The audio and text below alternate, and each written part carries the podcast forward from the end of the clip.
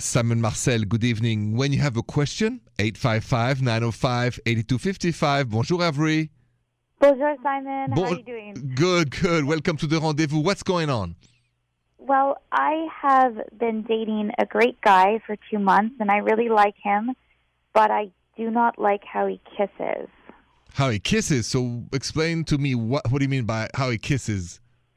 He likes to keep his mouth really closed the whole time, and I guess I'm more someone who likes to have my mouth open and close and use the tongue and things like that, and he doesn't seem to do that.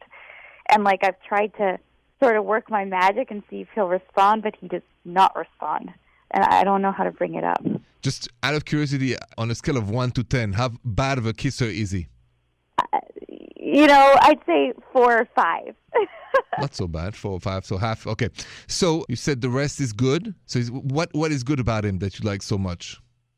well, we just get on so well together, and he makes me laugh, and I feel very comfortable with him. And then, and uh, you know, the other parts of the ooh la la are great, just the kissing. But the kissing I find super important.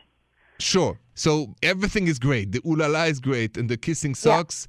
I think it's a good conversation to have with a great sense of humor, right? And you know, maybe you can tell him, you know, when we kiss, it would be better if you keep your mouth open a bit. You know, I like to kiss like that, and just invite him to those moments of French kissing that are so uh, wonderful. But maybe you just need to have the talk and give him a chance to evolve. Okay, should I do it while we're sober, or should I give him wine first? that I leave it up to your judgment. You know him better than me. I think it's totally fine, uh, you know, after a glass of wine after dinner.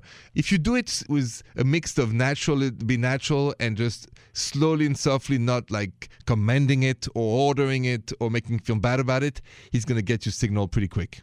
okay, Okay, that's so that's good. yes, Yeah. I'm going to keep my fingers crossed so that you guys can now have wonderful French kisses in the future and everything is aligned in the stars for you. Okay, thank you. Okay, Avery, have a good night. Good luck to you. You too.